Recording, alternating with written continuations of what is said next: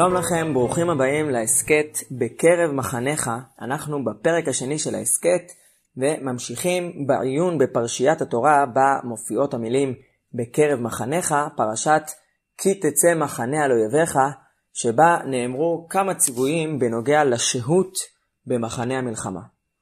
ראינו בפרק הקודם שממדרשי ההלכה ובעיקר מהרמב"ם עולה שהציווי לשלח טמאים מהמחנה, הציווי שמופיע בפרשה, לא נפסק להלכה לדורות, אלא הוא מתייחס דווקא למחנה מלחמה שארון השם נמצא בתוכו, אולי דווקא למחנה ישראל בזמן המדבר, שהמשכן כולו היה במרכזו. לעומת זאת, המצוות של יד ויתד נפסקו להלכה ברמב"ם בכל מחנה מלחמה, גם במחנה שאין בתוכו ארון. הצענו בפרק הקודם שלפי הרמב"ם, המסר העקרוני שעולה מהפרשה בתורה הוא לא להוריד את הרף המוסרי והרוחני בזמן השהות במלחמה. לכן צריך להמשיך לנהוג בדיני טומאה וטהורה שנהוגים בזמן רגיל, וממילא לשלח טמאים ממחנה שכינה ולוויה, בדיוק כמו אם נמצאים בסמוך למחנה אה, של מחנה שכינה ולוויה רגיל, כמו במחנה ישראל במדבר, ולצד זאת יש גם ציוויים לשמור על ה... אפשר לומר, קודים תרבותיים, אנושיים, פשוטים, שנוגעים לעשיית צרכים מחוץ למחנה, כיסוי הצואה, שכלפי העניינים האלה נאמרו באופן פרטני המצוות של יד ויתד, כשבאופן טבעי החשש הוא שבמחנה המלחמה, כפי שאכן קורה וקרה לעיתים, העניינים הפשוטים האלה פשוט ילכו לאיבוד, ואיתם גם ילך לאיבוד משהו מצלם האנוש של חברת הלוחמים. לפי המהלך הזה, הסברנו מדוע לפי הרמב"ם הציווי של ונשמרת מכל דבר רע שמופיע בתחילת הפרשייה, הציווי הזה לדעת הרמב"ם לא נמנה כמצווה, לא בספר המצוות, לא במשנה תורה, זו לא מצווה בפני עצמה, והצענו שהסיבה היא שבאמת אין בציווי הזה תוכן מסוים נוסף כלשהו, אלא יש בו אמירה כללית להישמר מירידת הרף הרוחני, המוסרי, התרבותי, בזמן השהות במחנה, ולפי הרמב"ם אמירה כללית כזו לא יכולה להיחשב למצווה בפני עצמה. לעומת זאת כבר הזכרנו ששיטת הרמב"ני שהציווי ונשמרת מכל דבר רע כן נמנה כלאו בפני עצמו בספר המצוות. הרמב"ן מוסיף את הלאו הזה בשכחת הלאווין, בהשגות שלו לרמב"ם בספר המצוות, והרמב"ן מצטט את מדרשי חז"ל בספרי, שלפיהם בפסוק הזה כלולות כמה אזהרות מיוחדות, בין היתר אזהרה להימנע מענייני ערווה, ענייני עבודה זרה וגם שפיכות דמים במחנה, והרמב"ן מביא שם מהספרי שאלו עבירות שגורמות לסילוק השכינה. הרמב"ן עצמו מסתפק, הוא מעלה ככה שתי אפשרויות, האם באזהרה הזו יש גם הרחבה של הציוויים שקיימים גם כך ביחס למצוות הללו, האם בזמן השהות במחנה המלחמה ללאווים האלה יש בעצם דינים רחבים יותר שקיימים רק במחנה המלחמה, או שמדובר בעצם רק על לאו שמחזק את מה שנאסר גם במצב הרגיל. מה הכוונה מחזק? מה, מה, מה התווסף כאן? אומר הרמב"ן שהתייחדה כאן אזהרה מיוחדת על העבירות הללו בתוך המחנה, והתוכן הייחודי, ואת הנקודה הזו אנחנו נפתח מיד בהמשך הפרק, התוכן הייחודי של הלאו הזה הוא שאסור לעבור על הלאווים האלה בזמן השהות במחנה המלחמה, כדי שלא לסלק את השכינה מן המחנה. והרמב"ן על התורה מסביר באופן דומה גם את הציוויים המיוחדים של יד ויתד. הרמב"ן טוען שעל אף שעניין כיסוי הצואה לא נוגע בכלל לענייני טומאה וטהורה, כאן, בזמן השהות במחנה המלחמה, נאמרה מצווה מיוחדת שנובעת מכך שהשם מתהלך בקרב המחנה, כי המחנה כולו, כותב הרמב"ן, כמקדש השם, ואם כן לא ראוי שימצאו בו דברים פחותים, וכפי שלמדו חז"ל מהפרשייה הזו עצמה, שבשעת התפילה או בזמן קריאת שמע, יש דינים מיוחדים של התרחקות מצואה וכדומה. נמצא אם כן שלפי הרמב"ן, וכך כמובן עולה מפסוק הסיום של הפרשייה, כי אדוני אלוהיך מתהלך בקרב מחניך, יש כאן בפרשייה הזאת ציוויים מיוחדים שנובעים מקדושה מיוחדת שנמצאת דווקא במחנה. זאת אומרת, אין כאן רק ציווי לשמור על הרף גם בזמן המלחמה, אלא יש כאן ציוויים מיוחדים שקשורים לקדושה המיוחדת, להשראת השכינה המיוחדת שנמצאת במחנה המלחמה. והשאלה שאנחנו רוצים לברר היא על מה מיוסדת לפי הרמב"ן הקדושה המיוחדת שיש במחנה המלחמה. למה שבתוך המחנה יהיה רף גבוה יותר של שמירת מצוות וקשר לעולם של רוח ושל קדושה מאשר בחיי היום-יום. הרמב"ן בעצמו עונה על כך בהרחבה בפירוש שלו לתורה, והדברים שלו מתאימים גם ליסוד העקרוני שעולה מההגדרה שלו ללאו של ונשמרת מכל דבר רע בהשגות על ספר המצוות. הרמב"ן על התורה כותב שטעם הציוויים המיוחדים שבפרשה הם כדי שנזכור שהשם מתהלך עמנו להושיענו ושיהיה ליבנו מתכוון להקדוש ברוך הוא ונוחיל לישועתו ולא נסמוך בזרוע בשר. השכינה, לפי הרמב"ן ששרויה במחנה, קשורה אל המימד הניסי שבניצחון המלחמה. וכאשר לא יישמרו הלוחמים מכל דבר רע, אז מה שעלול לגרום זה סילוק השכינה והעזרה הניסית מהמחנה, והרמב"ן בהשגות שלו כותב בפירוש שעניין המצווה הזאת, שנמנענו במחנה מן העבירות האלה הגורמות סילוק השכינה, והזהירנו יתברך בלאו הזה שלא יגרום סילוק שכינתו מעליה במחנה, שיהיה העובר בהן מפיל ישראל בחרב ומחלל את השם. מעניין להשוות בנקודה הזו את הדברים של הרמב"ן דווקא לדברי הרמב"ם במורה הנבוכים בחלק ג' פרק מ"א, שבהם הוא מתייחס למצוות שבפרשיית המחנה. בהתחלה הרמב"ם מסביר את המצוות של יד ויתד באופן קרוב למה שהסברנו בפרק הקודם בשיטתו. הרמב"ם כותב שלדעתו המצוות הללו מטרתם להרחיק את הדעת מן הלכלוכים והמיאוסים ושלא יהיה האדם כבהמות, והוא מתייחס שם בהמשך גם למצב הירוד שקיים בהקשרים הללו וגם בהקשרים של ענייני זנות במחנות המלחמה של הגויים.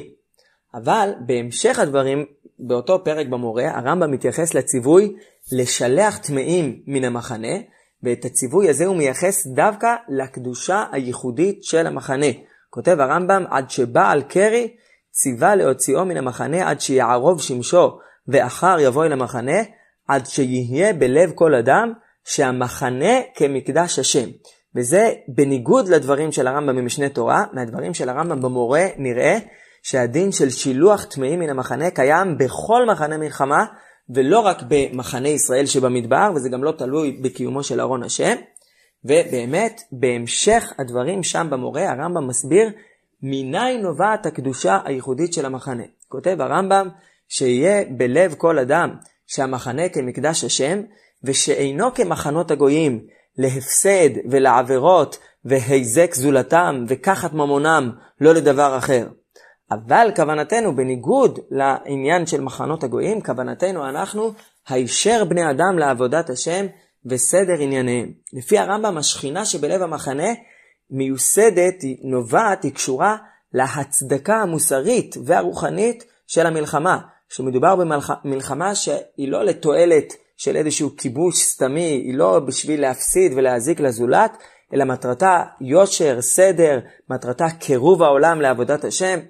והדברים הללו, אני חושב, מזכירים את דברי הרמב"ם המפורסמים בהלכות מלכים בפרק ז' בהלכה ט"ו, שם הרמב"ם מדבר על האיסור לפחד בשעת המלחמה. כל המתחיל לחשוב ולהרהר במלחמה ומבהיל עצמו עובר בלא תעשה, שנאמר על ירח לבבכם, אל תיראו ואל תחפזו ואל תארצו מפניהם. ובהמשך כותב הרמב"ם שהצד השני, בניגוד לאיסור לפחד, לחשוב על אשתו ובניו וכולי, הצד השני הוא שעל האדם לעשות את המלחמה בכל ליבו ובכל נפשו, וכל הנלחם בכל ליבו ובלא פחד, ותהיה כוונתו לקדש את השם בלבד, מובטח לו שלא יימצא נזק ולא תגיעהו רעה. זאת אומרת, הרמב"ם לא רק דורש מהאדם לא לפחד, אלא לייחד את כל מחשבות הלב להצלחת המלחמה וגם למטרה של המלחמה שמוגדרת לפי הרמב"ם כקידוש השם. המלחמות של עם ישראל בעצם הגדרתן מיועדות להעמדת והרחבת מציאות החיים, מציאות חיים ששם השם נמצא במרכזם, ועל האדם שנמצא במחנה המלחמה לייחד את עצמו ואת מחשבות ליבו למטרה ולעניין הזה. מעניין מאוד שבנקודה הזו הרמב"ם והרמב"ן מתהפכים. לפי, הרמב"ם, לפי, הרמב, לפי הרמב"ן המילים אל תיראו ואל תחפזו ואל תרצו מפניהם הם לא ציווי, אלא הם הבטחה אלוקית לפי שיטתו, התפקיד של האדם במלחמה, מה שמוטל עליו מבחינת מחשבת הלב, זה לא לסמוך על זרועו, ומבחינה תודעתית לכל הפחות, לתת להשם לעשות את המלחמה. לא להרחיק את השראת השכינה מתוך המחנה.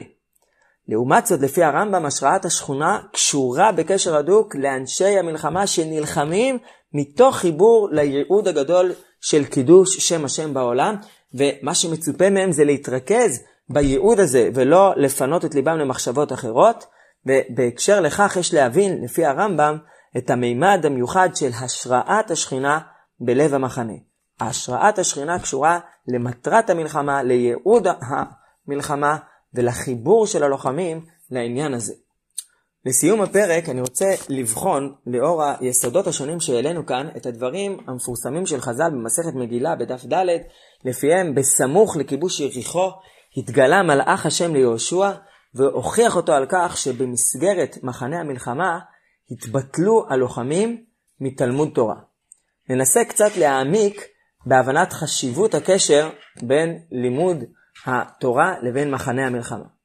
לפי הרמב"ן אפשר להבין שהדגשת הצורך בלימוד התורה במחנה קשור לעניין הזה שהלוחמים אמורים לא לסמוך על זרוע הבשר, להפנים שהצלחת המלחמה תלויה במעמד הרוחני שלהם, בקשר שלהם להשראת השכינה במחנה. לפי הדברים שראינו ברמב"ם במורה, יכול להיות שלימוד התורה קשור לקשר אל הייעוד, אל המטרה של המלחמה, שהוא כאילו מתברר מתוך לימוד התורה, ומתוך לימוד התורה במחנה מתבררת ההצדקה לקיום של המלחמה וגם להצלחה שלה. אפשר אולי להציע הצעה שלישית, שנוגעת לכיוון שהעלינו כאן בפרק הראשון בעיקר ובהתחלה של הפרק הזה, שהשראת השכינה במחנה נובעת מהעובדה שגם במחנה המלחמה מצליחים הלוחמים להמשיך להתנהל כבני אנוש, כחברה של אנשים נורמליים, שצלם אלוהים ממשיך להתגלות ולהתנוסס בתוכם, וממשיכים לשמור על הרף הזה של החיים הנורמליים. לימוד התורה בהקשר הזה בשעת המחנה, אפשר לתפוס אותו לא כאיזשהו מעשה מצווה, מעשה רוחני. מהבחינה של מעשה מצווה, מסתבר מאוד שלא צריך לתבוע מהלוחמים שבעצם עוסקים במצווה, מצווה שאינה יכולה לעשות על ידי אחרים, הם פטורים מעיקר הדין מהלימוד, ולתבוע מהם את התביעה שתובע המלאך מיהושע, יכול להיות שבאמת אין לזה מקום. אבל יש ציפייה עמוקה יותר, שלימוד התורה ימשיך ללוות את הלוחמים, ואני רוצה לציין בהקשר הזה דברים ששמעתי מהרב יוסי בן ארזה בשם הרב כהנמן, ראש ישיבת פונוביץ', שעמד על זה שהגמרא במגילה דורשת את התביעה של המלאך מיהושע על זה שהם התבטלו מלימוד תורה, התביעה הזו מרומזת במילים עתה באתי. וכבר התוספות על אתר אומרים מה, איך המילים הללו עתה באתי קשורות ללימוד תורה. תוספות מסבירים שהמילה עתה מרמזת לפסוק ועתה כתבו לכם את השירה הזאת, פסוק שחז"ל דורשים אותו כמי שמתייחס לתורה, ללימוד התורה, לכתיבת התורה בכלל, שהיא מוגדרת כשירה, והרב כהנמן מסביר שזה העומק של טענת המלאך. יש סיבות טובות להיבטל מלימוד תורה, אבל כיוון שהתורה היא שירה, ושירה זה דבר שמלווה את האדם, מהווה את לב החיים של, של האדם, היה מצופה מהם לא להתבטל מהתורה גם בשעת קושי, בשעת המלחמה. במילים שלי, בהקשר לרעיון שהעלינו כאן, בתוך חברה שבה התורה היא לא רק מעשה מצווה, אלא היא היסוד של מחשבות הלב, היסוד של התרבות, היסוד של כיוונים והלכי הרוח, של האווירה שלה, שנמצאת בתוך החברה. אז יש ציפייה שגם במלחמה לא נרד מהרף הזה, לא תתבטל שירת החיים של החברה, והלוחמים שהמעמד האנושי שלהם ממשיך להתקיים גם בלב המחנה, ימשיכו לכתוב ולשיר את שירת התורה על מרחביה וגווניה השונים, ומתוך כך תמשיך השכינה לשכון בתוכם. בעזרת השם בפרק הבא נשלים את העיון בפרשייה דרך מוקד נוסף שעולה מפשט הפרשייה של כי תצא מחנה על אויביך. בשורות טובות בעזרת השם לכל הלוחמים ולכל עם ישראל.